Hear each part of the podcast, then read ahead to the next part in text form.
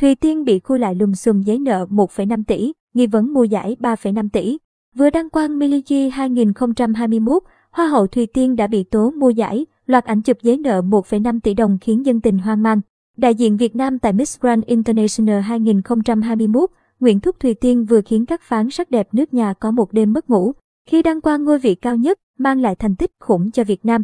Tuy nhiên, bên cạnh những lời chúc mừng vỡ òa, chị gái của Hoa hậu Đại Dương Đặng Thu Thảo lại công khai đăng đàn tố cáo Thùy Tiên mua giải. Cụ thể, trên trang cá nhân của Đặng Thùy Trang chia sẻ dòng trạng thái đầy ẩn ý, một vòng luẩn quẩn mua giải, cứ mua trước rồi tính được giật sau. Tôi nói mua rồi nên tôi không có gì là ngạc nhiên cả. Dù không nhắc thẳng tên nhưng ai cũng ngầm hiểu người mà cô nhắc đến chính là tân Hoa hậu Thùy Tiên.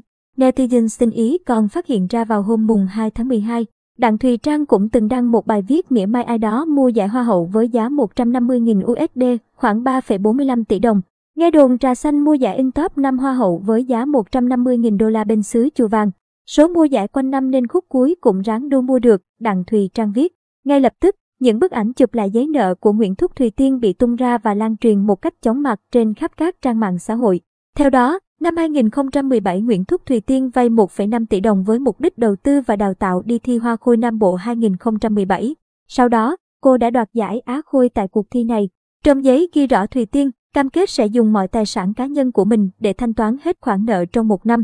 Từ ngày 22 tháng 7 năm 2017 đến ngày 22 tháng 7 năm 2018, với hình thức trả góp theo tháng.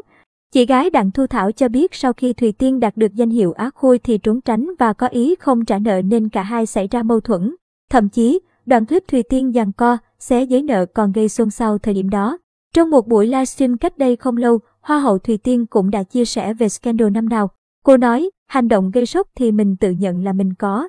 Thời điểm đó, một Thùy Tiên nóng tính và bộc trực, quá con nít nên không kiểm soát được hành động, làm buồn lòng rất nhiều người. Lúc đó, mình còn có suy nghĩ rằng mình làm vậy để bảo vệ bản thân, đâu có sai đâu. Nhưng càng lớn lên thì mình mới nhận ra một điều là phải có trách nhiệm giữ gìn hình ảnh trước mọi người. Mình biết nhận lỗi sai, chưa bao giờ Tiên chối bỏ mình hồi trước cả nhưng mình vẫn cố gắng cho mọi người thấy được cái mặt tốt của mình. Không phải lúc nào mình cũng được mọi người yêu thích cả, đôi lúc có những tính cách mà họ không thích. Nhưng con người của Tiên không phải chỉ trong cái clip mà hồi 3 năm trước bị tung lên, nó không thể hiện toàn bộ bản thân mình.